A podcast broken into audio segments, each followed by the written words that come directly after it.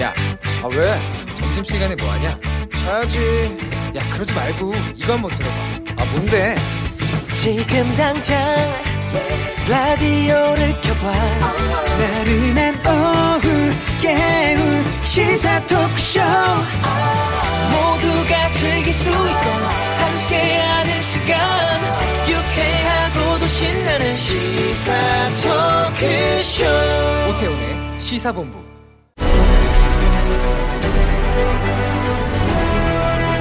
김철민의 본부 뉴스.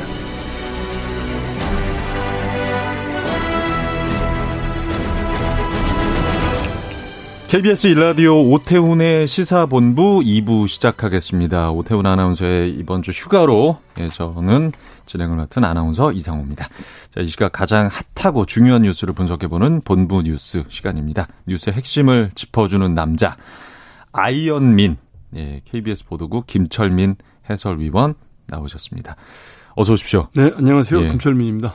저랑은 회사 체육관에서 자주 만나뵙던 분인데 이게 왜 아이언이 붙었는지 이제 이유를 알겠습니다. 정말 진짜 대단하시거든요.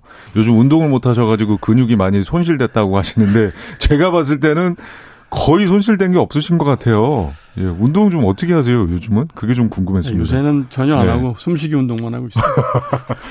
근데 안 하셨는데 낯빛은 더 좋아지셨어. 제가 오랜만에 뵀는데.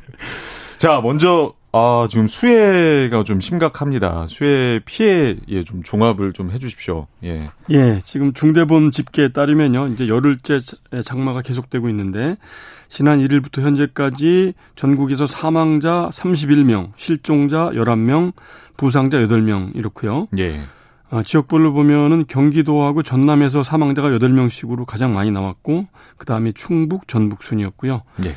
이재민은 전국에 4천여 세대 약 7천여 명이고 어, 그 가운데 2천여 명, 아 2천여 세대 3천 명이 아직도 귀가를 못하고 대피시설에 수용되어 예. 계십니다. 예. 음, 시설 피해 상황은 어떻습니까? 시설도 네. 굉장히 많죠. 그래서 지금 도로 교량 같은 이런 공공시설이 7천여 개, 그 다음에 주택, 비닐하우스, 축사, 창고 같은 민간시설 만여 군데, 그 다음에 농경지는 2만 6천여 헥타르, 그러니까 여의도 면적의 90배 정도가 와. 지금 침수가 된 상황이고요. 예, 예.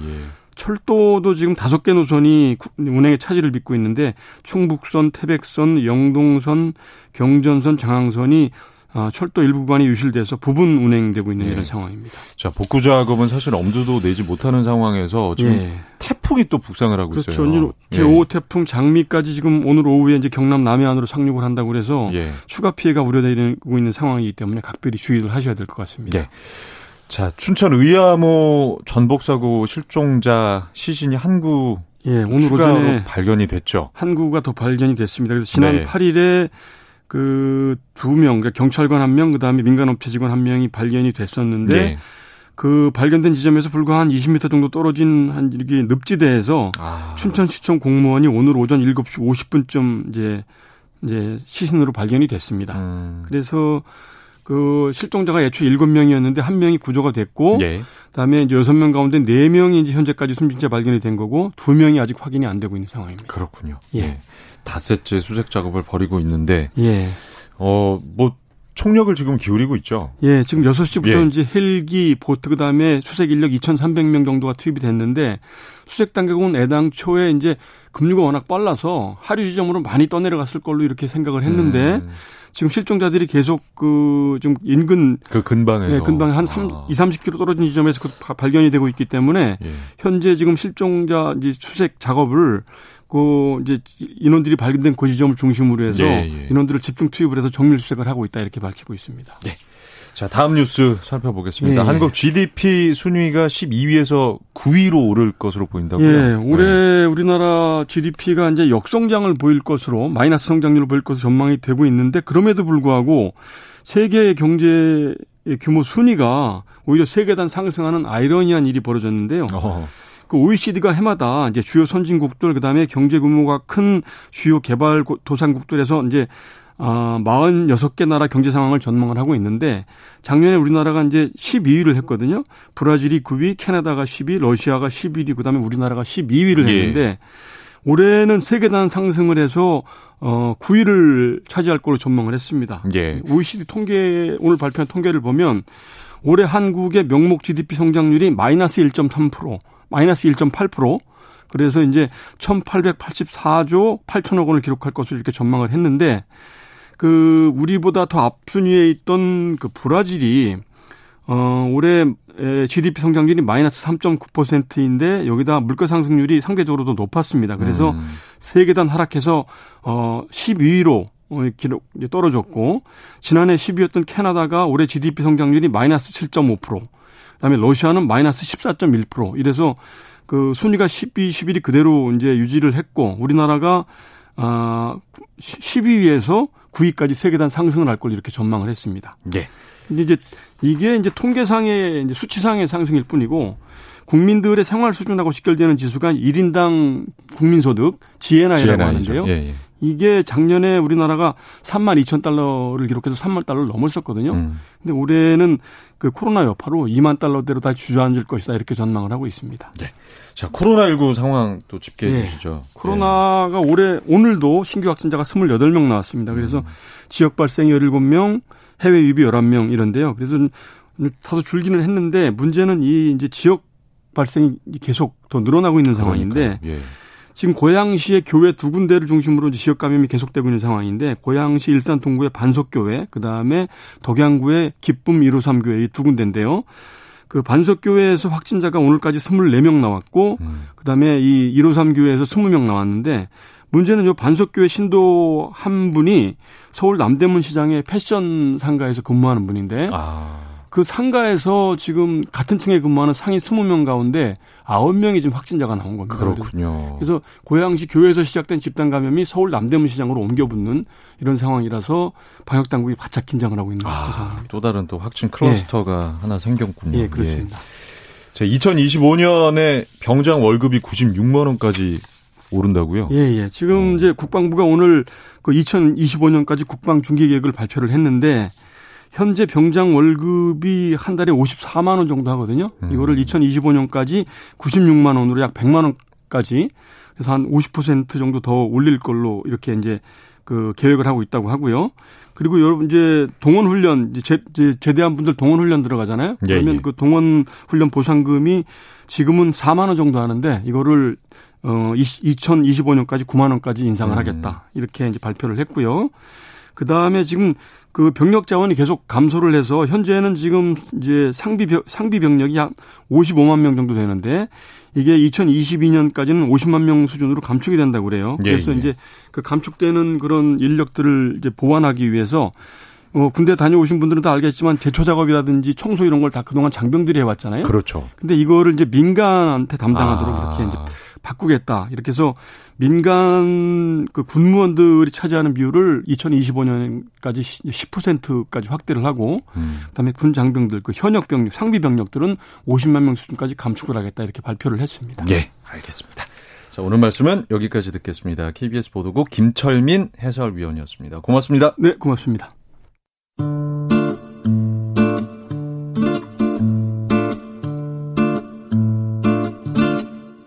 오태훈의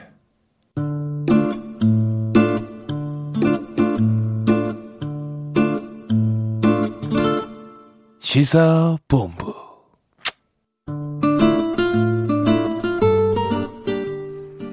네, 저희 오태훈의 시사본부는 청취자 여러분의 참여를 기다리고 있습니다. 샵 9730으로 여러분의 의견 보내주시면 소개해드리도록 하겠습니다. 짧은 문자 50원, 긴 문자 100원, 어플리케이션 콩은 무료로 이용하실 수 있습니다.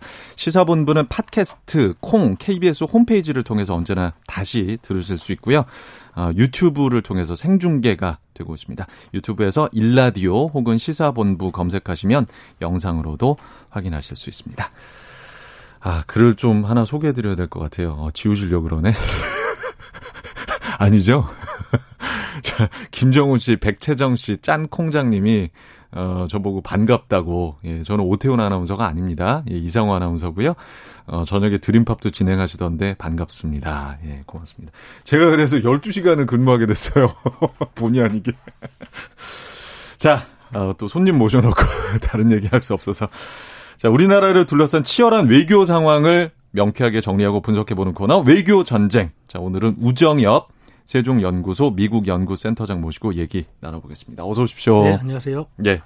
저 어제 일본 교도통신 보도네요. 미국 정부가 북미 비핵화 협상을 진전시키기 위해서 북미 연락 사무소를 설치하는 방안을 검토 중이다라고 보도를 했습니다. 예. 보도 접하셨죠? 사실 근데 그 북한과 미국 사이에는 지금 국교 수립도 안 돼 있는 상황이고 북미 연락 사무소 설치 사실 뭐 여러 가지 그간 얘기들이 있지는 않았습니까? 이게 현실화될 가능성이 얼마나 된다고 좀 보세요? 지금 이 보도가 아주 최근의 상황을 뭐 정확하게 보도했다고 보기엔 좀 어려울 것 같습니다. 예. 말씀하신 대로 현재 미국과 북한의 아, 상황이라는 것이 이러한 연락사무소 설치를 어, 서로 논의할 만큼 어, 상황이 진전되어 있는 상황이 아니기 때문에 그렇죠. 어, 이 북미 연락 사무소를 설치하는 것이 지금 현재 미국에서 어, 검토 중이라고 보기엔 어렵고요. 다만 이제 이 연락 사무소는 과거 클린턴 정부 때도 이제 북한과 관계가 급 진전되던 시점에 어, 연구가 되었고 그리고 이제 2018년 싱가폴 회담을 전후로 해서 어, 미국에서는 북미 관계가 진전이 될 경우 1차적으로 어 국가 간의 직접적인 외교 관계가 수립되기 이전에 이 연락사무소를 설치하는 방안은 어, 좀 심도 깊게 연구가 되었고 뭐 누가 갈지까지도 사실 어느 정도는 진행이 되었던 어, 상황입니다. 그렇기 음. 때문에 어, 이게 뭐 지금 논의된다고 보기는 어렵지만 어, 북미 관계가 다시 한번 어, 대화가 재개되고 진전이 있게 된다 그러면 뭐 이 부분은 외교 관계 수립과는 상관없이 좀 네. 빠르게 진전될 수 있는 부분이라고 볼 수 있겠습니다. 네. 트럼프 대통령이 현지 시간으로 지난 7일이죠. 그 기자회견에서 자신이 재선된다면 북한과 매우 빨리 협상하겠다라고 밝혔습니다. 이 발언과 관련해서 지금 이 북미 연락 사무소 현실화 가능성을 좀 점쳐볼 수도 있는 겁니까? 지금 트럼프 대통령이 어떤 구체적인 계획을 가지고 뭐 북한과 매우 빨리 협상하겠다라고 보긴 조금 어려울 것 같습니다. 아, 다만 이제 어, 본인의 성과로 이야기되던 북한 관계가 아, 올해 들어서 이제 큰 진전이 없게 되니까 아마도 음. 이제 선거를 앞두고는 이 북한 문제를 좀 피하기 위해서 어, 말한 것이 아닌가 싶고요. 어, 다만 이제 본인이 재선된다면 이런 여러 가지 문제를 해결할 수 있으니 본인이 재선되는 것이 훨씬 바람직 하다. 아, 왜냐하면 음. 이제 트럼프 대통령이 이 말을 한 다음에 오바마 대통령 때 이제 전쟁이 날 뻔했고 어, 본인이 취임을 안 했으면 아마 미국이 전쟁 중이었을 거다 이런 말을 뒷바 어, 예, 예.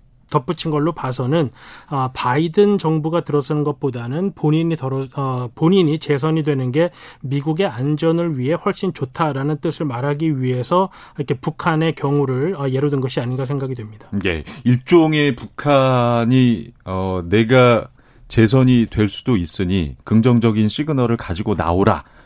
아, 이런 어떤 미국의 제스처라고 볼 수도 있는 건가요? 글쎄요, 어, 저 뭐 라디오 방송에서 외국의 지도자에게 뭐, 뭐 어떤 말을 하긴 좀 쉽지는 않지만 과연 그 정도까지 생각을 했는지는 조금 아, 의문입니다. 예, 예. 자 한편으로는 10월에 서프라이즈로 불렸던 미국 대선 전 그 북미 정상회담 같은 깜짝 이벤트 이건 좀 물 건너간 것 아니냐 이런 분석도 가능할 것 같은데 여기에 대해서는 좀 어떻게 보십니까? 어, 볼튼 전 보좌관도 최근 뭐 인터뷰 때마다 이제 10월에 이런 서프라이즈에 대해서 이제 이야기를 했었는데요.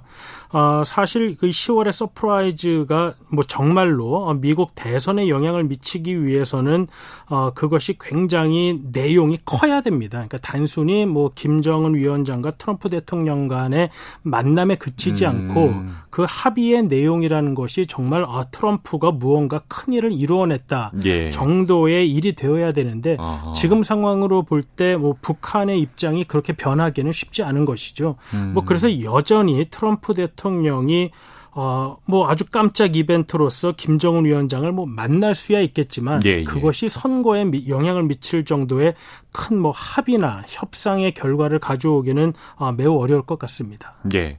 만약에 그 큰 이벤트, 예, 만나는 것 이상의 이벤트라면은 어떤 걸 좀 상정을 해볼 수 있을까요?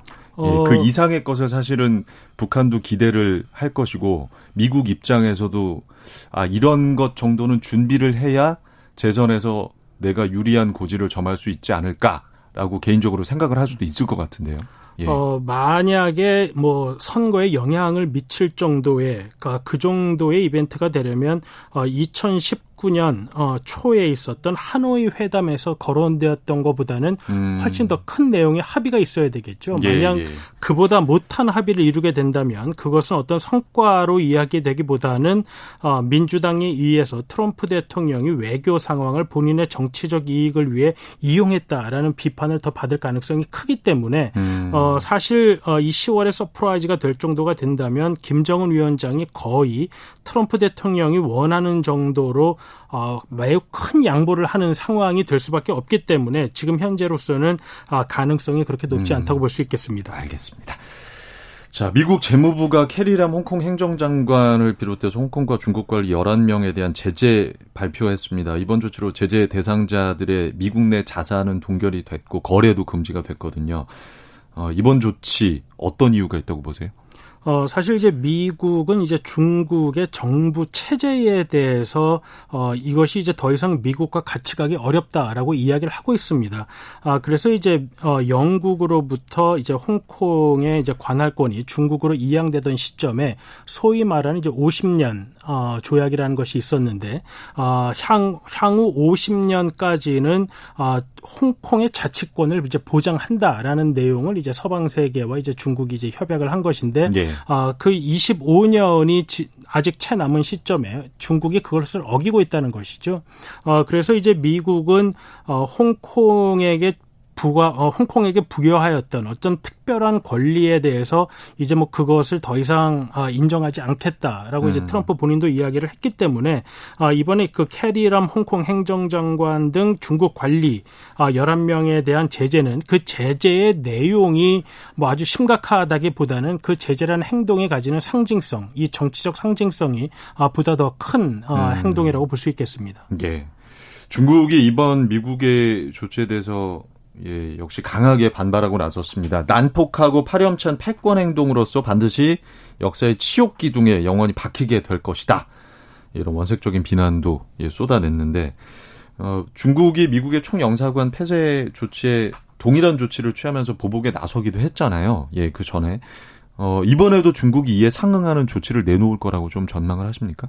어, 사실 이 제재라는 측면에서 보면 뭐 미국 관리들에 대한 뭐 중국 내 자산 동결과 같은 것은 뭐 큰 의미가 없기 때문에 음. 아마 뭐 그러한 부분을 고려하지는 않을 겁니다. 다만 미국 외교관들이 중국 내에서 활동하는 부분에 있어서는 어느 정도의 제약을 가하려고 아. 할 가능성이 있는데 예, 예. 어, 과거에는 이제 어, 외교관의 역할로 들어온 이제 정보 계통에서 일하는 사람들에 대해서 뭐 서로 추방을 하는 뭐 이러한 조치들이 좀 있었습니다. 음. 아, 아마도 어, 그렇게 이제 미, 국의 외교관 중에서도 어, 순수 외교관이 있고 이제 정보 계통에 일하는 외교관이 있을 텐데 아마 그러한 외교관에 대한 신분 제약, 뭐 추방을 할 수도 있고 예, 예. 아, 그 사람들에 대한 어, 어떤 이동의 제한 같은 것을 부과할 수도 있는 아마 그런 정도를 생각하지 않을까 생각이 됩니다. 예. 그렇다면은 중국 입장에서는 더 이상 미국에 반격할 카드가 아, 남아있지 않다라는 분석도 나오는데 더 이상 없다고 보시는지 아니면 뭐 다른 또 발상의 전환을 어, 이뤄내서 반격할 카드를 새로 만들 수 있을지 어떻게 좀 가능성을 점치십니까? 지금 이제 중국 입장에서도 고민인 것이 이제 중국 내부적으로는 예. 어떤 어, 중국 어, 국민들의 어떤 애국심에 호소하는 음. 뭐 이러한 정책들이 어느 정도 어, 중국 정부의 지지에는 도움을 주겠지만 예. 아, 결과적으로는 이것이 이제 민주주의 대 반민주주의의 어떤 대결로서 계속 지속하게 되면 국제사회에서 중국이 영향력을 펼치는 데는 더 큰 제약이 따르게 됩니다. 그렇기 때문에 과연 중국이 현재의 이 민주주의 대 반민주주의 구도의 대결을 더욱 격화시킬 방향으로 갈 것이냐 아니면 음. 아 11월에 선거를 보면서 예, 예. 타협을 좀 하려고 할 것이냐 음. 하는 뭐 부분은 아직까지 남아 있기 때문에 중국이 먼저 나서서 상황을 더 격화시키지는 아, 않을 것이라고 보는 게 아, 많은 관측자들의 의견입니다. 예. 만약에 중국 입장에서 보복을 감행한다면 그게 자충수가 될 수도 있겠군요. 네 그렇습니다. 예, 예. 자, 우정엽 세종연구소 미국 연구센터장과 함께 우리나라를 둘러싼 외교 현안 어, 얘기 나눠보고 있습니다. 자, 근래 들어서 미국과 중국 계속해서 뭐 갈등을 이어오고 있습니다. 미국은 중국 총영사관 폐쇄, 틱톡, 위챗 같은 중국 앱 차단, 어, 아주 전방위로 중국을 압박하고 있는 형국인데요. 이번 조치 역시 이런 압박의 연장선상에 있는 거라고 보겠죠. 예. 네, 중국 문제는 이제 트럼프 정권 초기에는 단순히 이제 무역 역조를 개선하는 문제가 이제 주를 이루었다면 어 작년 재작년부터 이제 커진 논의는 미국과 중국의 근본적인 정치 체제 차이 의 문제를 다루고 음. 있습니다. 그래서 사실 틱톡이나 위챗 같은 어, 이런 앱을 도대체 왜 사용하지 못하게 하는 것이냐 하는 문제를 조금 더 말씀드리면 어, 중국은 지금 여러 가지 법으로 인해서 뭐 예를 들어 우리가 이런 어떤 메신저 앱을 쓸 경우 그것은 뭐 어떤 영장이 있어도 사실 그 내용을 들여다보기는 어려운 것이죠. 근데 중국 같은 경우에는 중국 내의 서버에 저장된 모든 내용은 중국 정부가 합법적으로 볼 수 있게 되어 있습니다. 예. 아, 이제 그러한 과정을 통해서 이제 틱톡이나 위챗 등 중국발 중국에서 개발된 이런 앱들이 이제 스파이 활동에 활동이 어, 이용이 될 수 있고 그것이 결과적으로는 어, 미국의 안보에도 영향을 미칠 수 있다. 음. 그렇기 때문에 이제 이러한 부분에 대해서 어, 미국 정부가 이제 안보를 이유로 이러한 앱을 이제 사용할 수 없게 만들겠다 하는 것인데요. 어, 이것은 결과적으로 보면 중국의 정치 체제가 미국과 미국과 다르고 그러한 다른 정치 체제를 더 이상 용인하기 힘든 상황까지 왔다라는 점을 미국 국민들에게 계속해서 설득하기 위한 작업이다. 이렇게 볼 수 있겠습니다. 예. 자, 트럼프 대통령이 계속해서 중국 때리기 행보를 이어가고 있습니다. 어, 사실 미국 대선이 얼마 남지 않았습니다. 이것과도 연관이 없다고 볼 수는 없겠는데 이런 행보가 그 기존의 보수 지지층을 결집해서 재선에 도움이 될 수 있다라고 보시는지요? 트럼프 입장에서 봤을 때요? 네, 사실 이 중국 문제는 단순히 트럼프 대통령이나 뭐 공화당 아니면 꼭 보수 지지층만의 문제가 아니라 음. 현재 미국에서는 어, 사실 어, 초당적으로 이런 대중국 강경 노선이 형성되어 있습니다. 그러니까 트럼프 대통령이 이런 강한 중국 노선을 펼친다고 하더라도 어, 조 바이든 후보나 민주당 쪽에서 딱히 공격할 아, 거리가 없다는 것이죠. 왜냐하면 아, 현재 민주당과 바이든 후보도 이 북, 이 중국의 이런 정치적인 입장 그리고 중국의 이런 대외적인 행동에 대해서 매우 부정적인 태도를 가지고 있기 때문에 이것이 뭐 보수 지지층을 결집하는 데도 도움이 되지만 어 더 나아가서는 민주당이나 바이든 후보가 이 부분을 가지고 트럼프 대통령을 전혀 공격할 수 없다는 점. 예. 이러한 점이 트럼프 대통령으로서는 어, 음. 선거 측면을 봤을 때 상당히 좋은 카드다라고 볼 수 있는 것입니다. 예. 자, 미국 대선 11월 3일에 열립니다. 이제 석 달이 채 남지 않았는데 어, 트럼프 대통령이 대선 연기 가능성을 또 한때 언급하지 않았습니까? 역풍을 맞았고요. 반나절 만에 철회한 적이 있습니다. 이때 트럼프 대통령이 지적한 게 우편 투표 제도였거든요. 트럼프 대통령이 주말 사이에 도 우리가 가진 가장 큰 위험은 우편 투표라는 어, 발언을 했습니다. 어, 먼저 우리나라에서 우편 투표라고 하면은 예전에 실시됐던 그 부재자 투표 요거를 이제 떠올리게 되는데 미국의 우편 투표 제도는 구체적으로 어떤 걸 얘기하는 겁니까? 그러니까 미국에도 네. 부재자 투표라는 것이 있습니다. 예, 예. 부재자의 경우에는 이제 현재도 이제 우편 투표를 활용하고 있는데 음. 그 부재자 투표를 할 수 있는 이유가 상당히 한정적입니다. 그러니까 뭐 입원을 해서 투표장에 못 간다거나 아니면 뭐 회사 일이나 정부의 출장 등으로 인해서 투표일에 내가 아 투표소에 갈 수가 없기 때문에 그것을 굉장히 어, 몇 가지 아주 한정된 이유만으로 이제 부재자 투표라는 것이 허용이 됐었는데 정말 불가피한 상황에서만 네. 할수 있는 거군요. 네, 네, 어. 그렇습니다. 근데 이제 지금 우편 투표가 논의되는 이유는 이제 코로나 사태로 인해서 많은 사람들이 투표장에 가기가 현실적으로 어렵고 꺼리는 상황에서 이러한 한정적인 이유를 좀 어, 폐지하고 예. 좀더 광범위하게 우편 투표를 어, 활용하도록 하자 하는 이야기가 많이 나오고 있는데 이 부분에서 이제 트럼프 대통령은 어 이것이 이제 위험하다라고 이야기를 하고 있는 것이죠. 예. 그러니까 위험하다라는 거는 그 말하자면은 부정선거의 어, 가능성을 얘기하는 거겠죠? 네, 일단은 뭐 첫 번째 이유는 부정선거입니다. 왜냐하면 이제 등록된 유권자의 집에 어, 이제 투표용지가 배달이 되고 예. 거기에 이제 기표를 해서 다시 이제 반송을 하면은 이제 그것이 어, 투표로서 이제 기록이 되는 것인데요. 어, 사실 그 부정 투표의 위험보다는 사실 이제 트럼프 대통령이나 공화당 쪽에서 어, 가지고 있는 부정적인 생각의 근원은 이것이 투표율을 올리게 된다는 점입니다. 아, 예를 들어 어, 네. 투표에 소극적이었던 젊은 층이나 음. 아니면 지금까지 투표에 그렇게 적극적이지 않았던 어, 계층이 어, 투표장에 직접 가는 것보다는 어, 집에 있는데도 투표용지가 배달이 되고 음. 어, 거기에 기표를 해서 돌려보내는 것은 사실 그만큼 뭐 수고롭지 않은 일이기 때문에 그렇죠. 어, 트럼프 대통령에게 호의적이지 않은 계층의 투표율이 많이 올라갈 수 있다라는 점에서 어, 트럼프 대통령은 어, 이 어떤 이런 위험성보다는 그 예. 그 투표율 증가가 음. 조금 더 이제 마음에 안 드는 것이죠. 예, 부정선거의 가능성도 배제를 할 수 없지만 더 큰 이유는 투표율이 올라감으로써 예, 본인의 재선에 좀 불리한 상황이 만들어질까봐 예, 이렇게 좀 우려를 하고 있는 거군요. 일각에서는 이런 트럼프 대통령이 대선 결과에 불복할 가능성을 내비친 것으로 보기도 하던데 이건 어떤 얘기인가요? 네, 사실 이 우편 투표라는 것이 어 사실 굉장히 까다롭게 이제 체크가 됩니다. 아, 그렇기 때문에 이제 2018년의 경우에는 약 6만 7천 케이스, 2016년에는 9만 2천 케이스가 아, 우편 투표가 실제 투표로 인정이 되지 않은 것이죠. 왜냐하면 본인의 서명, 먼저 등록했던 서명과 그 서명이 일치하지 않거나 네. 여러 가지 무효 사유로 인해서 그 정도의 표가 이제 무효가 됐었는데요. 어. 어 문제는 어, 미국의 많은 주들이 어, 투표 당일까지의 우체국 소인이 찍히면 이걸 투표로 인정하는 것입니다. 그러면 사실 투표는 11월 3일에 끝났는데 아직 배달되지 않은 우편 투표들은 뭐 한 일주일이 걸려서도 그렇죠. 도착할 수 있는 것이죠. 예.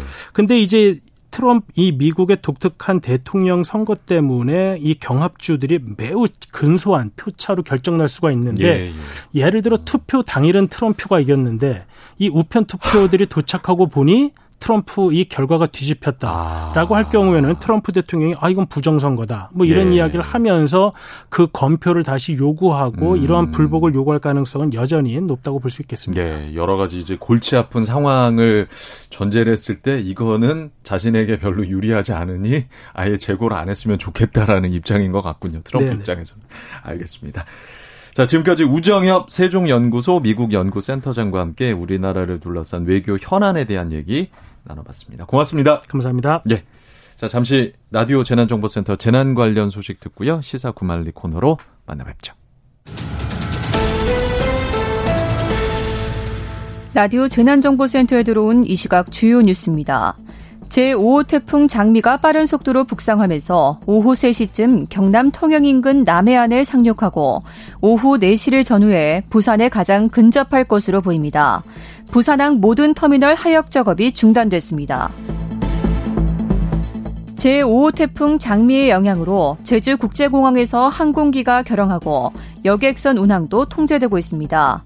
제주공항에는 돌풍특보, 윈드시어가 내려졌고 김해공항 항공편 결항도 속출하고 있습니다. 오늘 오전 임진강 최북단 필순교 수위가 급격히 상승해 7.5m까지 올라갔습니다. 위기경보 관심 단계 수준으로 경기도는 임진강 수계 지역인 연천군, 파주시 주민들에게 재난 문자를 보내 하천 주변 야영객과 어민 등의 대피를 당부했습니다. 지난 주말 많은 비로 섬진강이 범람하면서 피해가 속출했었는데 오늘 태풍으로 추가 피해가 우려됩니다. 섬진강 수위가 지난 주말보다 낮아지긴 했지만 평소 만조 때보다 높은 수준이라 많은 비가 올 경우 추가 범람도 우려됩니다. 집중호우로 제한됐던 서울시 교통 통제가 대부분 해제됐습니다. 잠수교 수위는 점차 낮아지고 있지만 여전히 교통 통제가 되고 있고 개화나들목 통제도 계속되고 있습니다. 지금까지 라디오 재난정보센터 정한나였습니다. 이어서 기상청의 송소진 씨 연결합니다. 날씨 정보입니다. 현재 5호 태풍 장미는 제주 서귀포에서 동쪽으로 약 130km 정도 떨어진 해상에서 시속 50km의 빠른 속도로 북상 중입니다. 오후 3시경에 경남 통영 부근에 상륙할 전망이고 경상 내륙을 거쳐 저녁 6시쯤에는 포항 인근을 지나 동해상으로 빠져나갈 것으로 예상됩니다. 현재 제주도와 전남, 부산과 울산을 비롯한 경남 지역의 태풍 주의보가 경북 내륙과 강원 남부에 북부에는 호우주의보가 발효 중입니다. 오늘 강원 남부와 충청 이남 지방에 집중호우와 강풍이 예상되고요. 또 한편 북쪽에 위치한 장마전선의 영향으로 지금 경기 북부와 강원 영서 북부에도 장대비가 내리고 있습니다. 늦은 밤에는 서울 등 그밖에 중북부 지역에도 다시 강한 비가 쏟아지겠고 내일은 중부지방과 전라도, 경북 지역을 중심으로 비가 이어질 전망입니다. 현재 서울의 기온은 29.4도입니다. 날씨 정보였습니다. 이어서 이 시각 교통 상황을 KBS 교통정보센터 김한나 씨가 전해드립니다. 네, 곳곳에 산사태 경보도 내려진 만큼 안전사고에 각별히 신경 써 주셔야겠는데요. 먼저 이 시각 고속도로 상황입니다. 호남고속도로 천안 방면으로 석곡에서 곡정까지는 비탈면 붕괴 위험으로 전면 통제되고 있습니다. 지금 이 지역에서는 비까지 많이 내리고 있으니까요. 석곡나들목 우회하실 때도 각별히 주의해 주시기 바랍니다. 광주 대구간 고속도로 대구 쪽으로는 광, 남원터널 부근과 해인사 부근 2차로와 갓길에서 비탈면 유실 토사 처리 작업 중이고요. 반대 광주 쪽도 지리, 지리산 부근과 강천산 휴게소 부근에서 토사 유출 처리 작업을 하고 있습니다. 또 경부고속도로는 수도권 구간인데요. 부산 방면으로 수원 신갈 나들목부터 기흥 동탄 나들목까지 8km 작업 여파 받고 있습니다. 서울 시내 주요 도로는 대부분 이용이 가능하고요. 현재 통제는 올림픽대로 개화 육관문과 잠수교입니다. KBS 교통정보센터였습니다.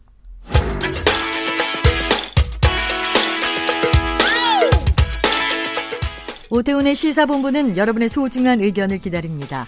짧은 문자 50원, 긴 문자 100원의 정보 이용료가 되는 샵 9730, 우물정 9730번으로 문자 보내주십시오. KBS 라디오 앱 콩은 무료입니다. KBS 라디오 오태훈의 시사본부. 지금 여러분은 대한민국 라디오 유일의 점심 시사 프로그램을 듣고 계십니다. 주말 동안의 이슈들을 정리하고 이번 주 가장 눈여겨볼 소식 정리하는 시사 구말입니다. 이현종 문화일보 논설위원 박정호 오마이뉴스 기자 나와 계세요. 어서 오십시오. 네, 안녕하십니까. 네. 자, 지난 7일 단행됐죠. 추미애 법무부 장관의 검찰 고위직 간부 인사를 놓고 정치권 공방 또 이어지고 있습니다. 검사장급 이상 간부 26명에 대한 인사인데 뭐 예고가 됐던 인사입니다만은 평가들은 또 상반되고 다양하네요. 먼저 어떻게 좀 보셨습니까? 네, 네 저는 뭐 두 가지 측면에서 볼 수 있다고 보는데요.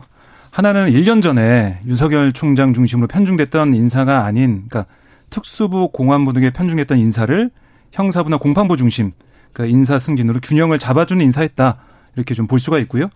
또 하나는 그러니까 1년간 윤 총장이 검찰을 이끌어온 것에 대한 평가도 있다라고 보여집니다.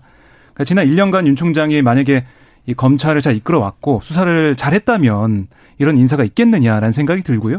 그동안 정치적 수사나 뭐 무리한 수사를 하지 않았나 이런 생각을 해봤습니다. 네. 이 논설위원께서는 글쎄요, 뭐 수사를 잘했냐 못했냐는 뭐 평가가 엇갈릴 것 같은데요. 어 일단은 지난 1월 달에 추미애 장관이 임명된 이후에 어 벌써 두 번째 인사를 한 거 아니겠습니까?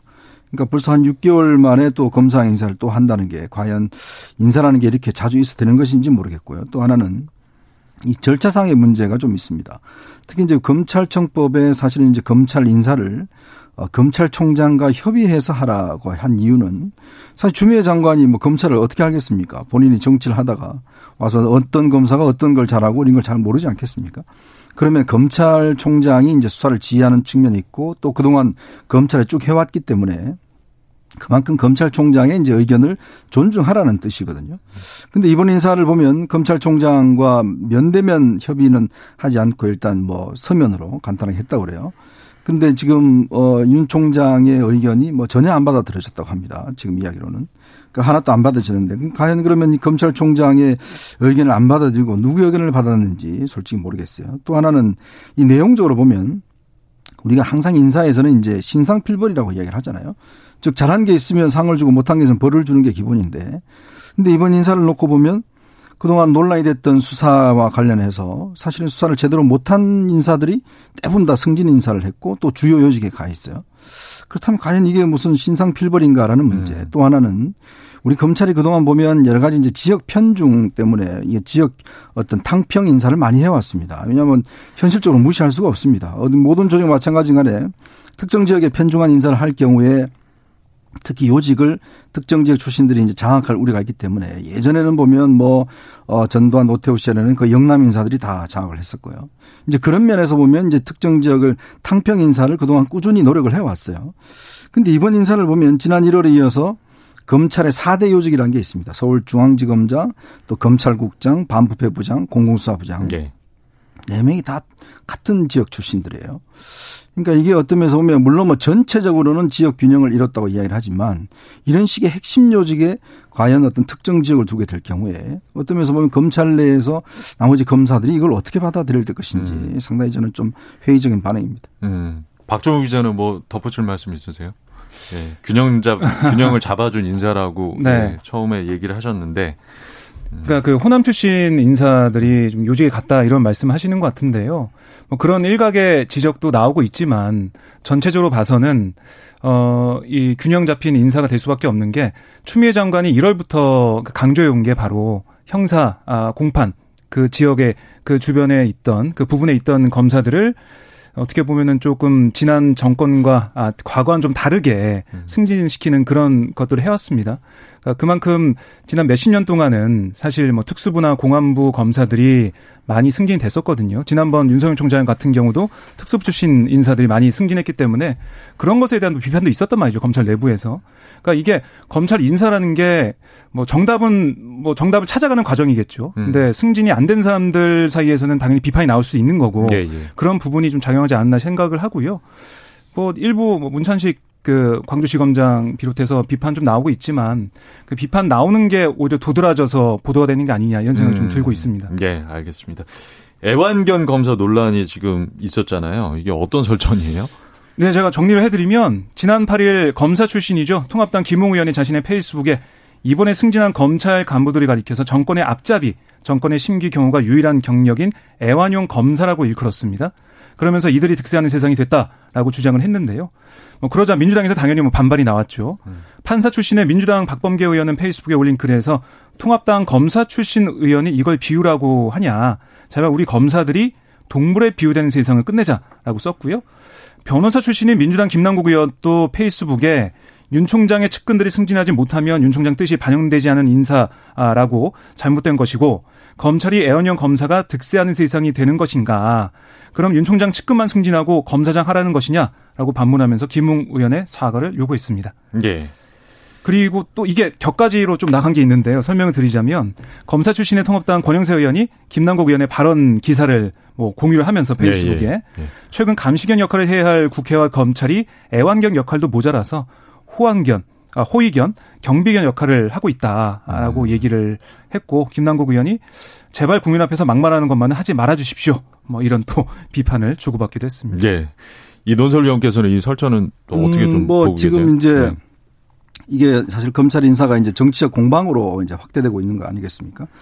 근데 우리가 이제 검사도 저희 기자들도 마찬가지지만 기자도 기사를 잘 쓰는 기사 기자가 어 회사에서 좋은 자리를 가야죠. 음. 그래서 중요한 역할을 맡아야 되고요. 예, 예.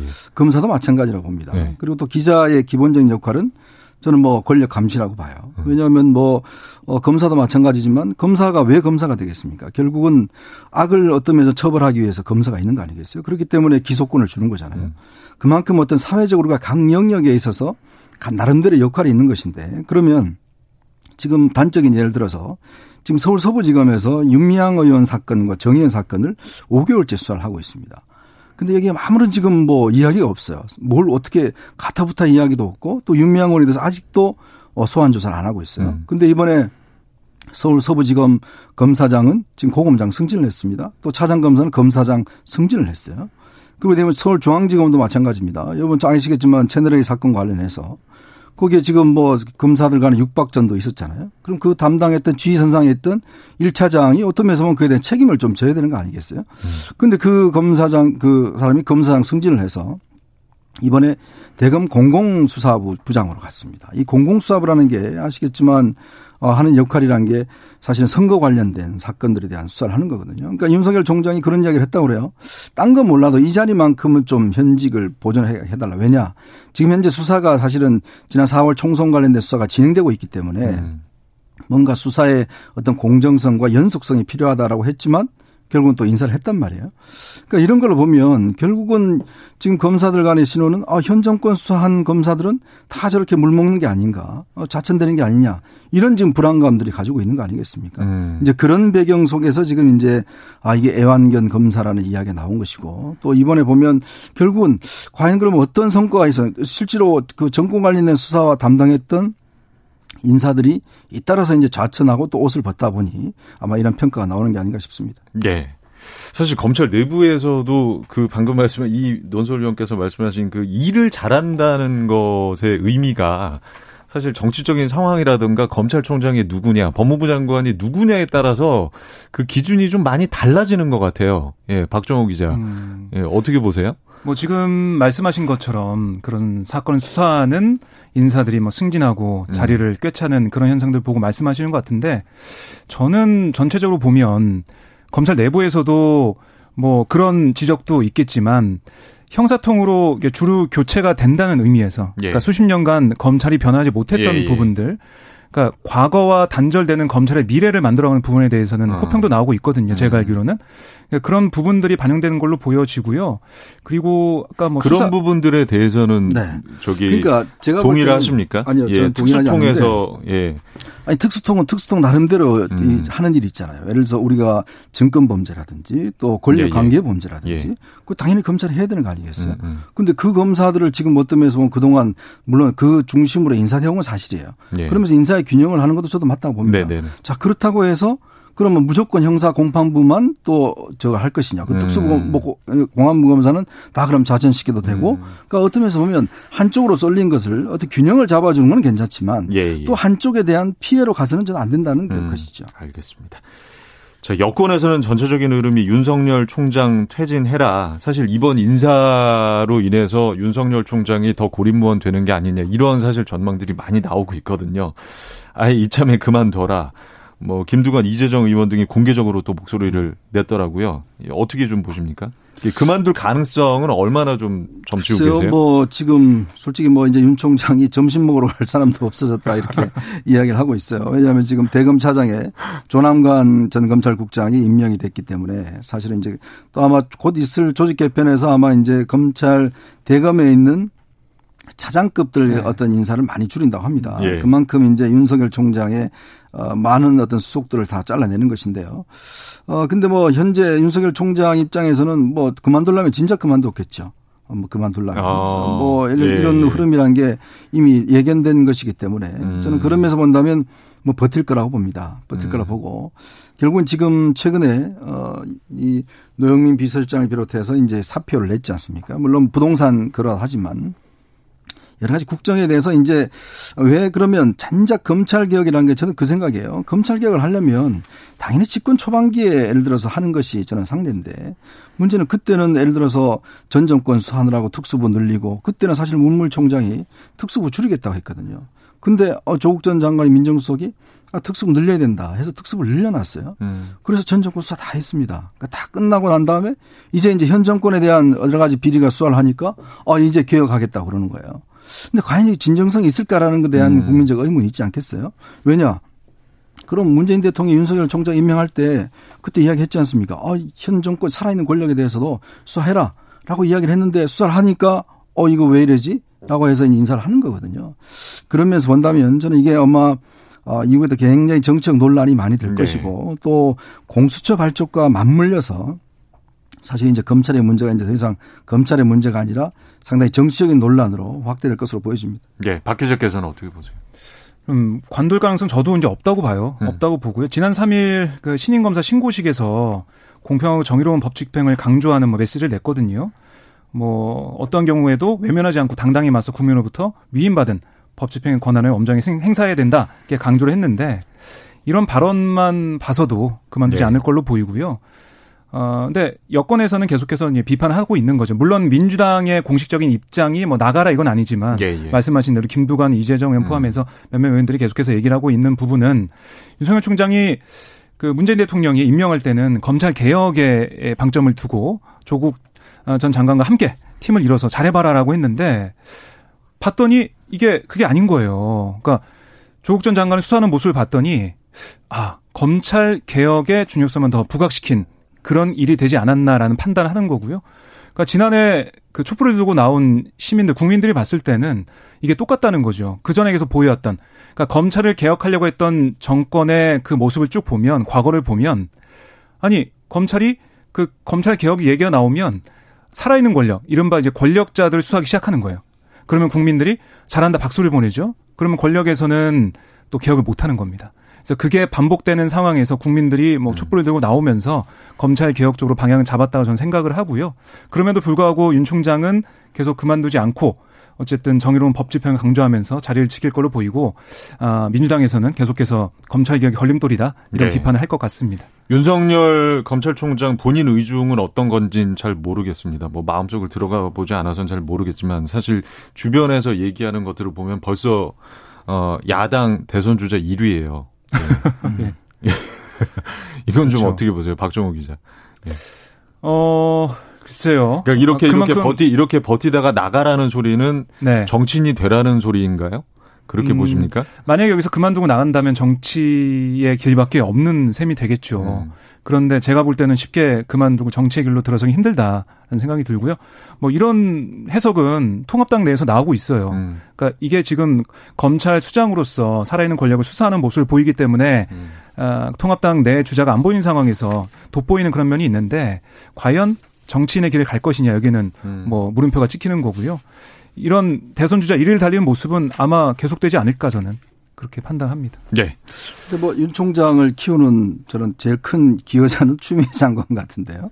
어, 결국 윤 총장이 이렇게 부각되는 이유는 추 장관과의 갈등 관계가 부각이 되면서 결국 윤 총장의 어떤 뜨는 것이고 어, 특히 이제 아마 이런 상황이 계속되면 내년 7월이 윤 총장 임기인데 야권에서는 사실은 뭐 지금 워낙 이제 이게 없다 보니까 후보가 그래도 정치가 또 생물이지 않습니까? 어떤 면에서 보면 상황에 따라서 또 누군가가 또뜰 수가 있는 것이기 때문에 뭐 전혀 예측할 수는 없다고 봅니다. 예, 알겠습니다.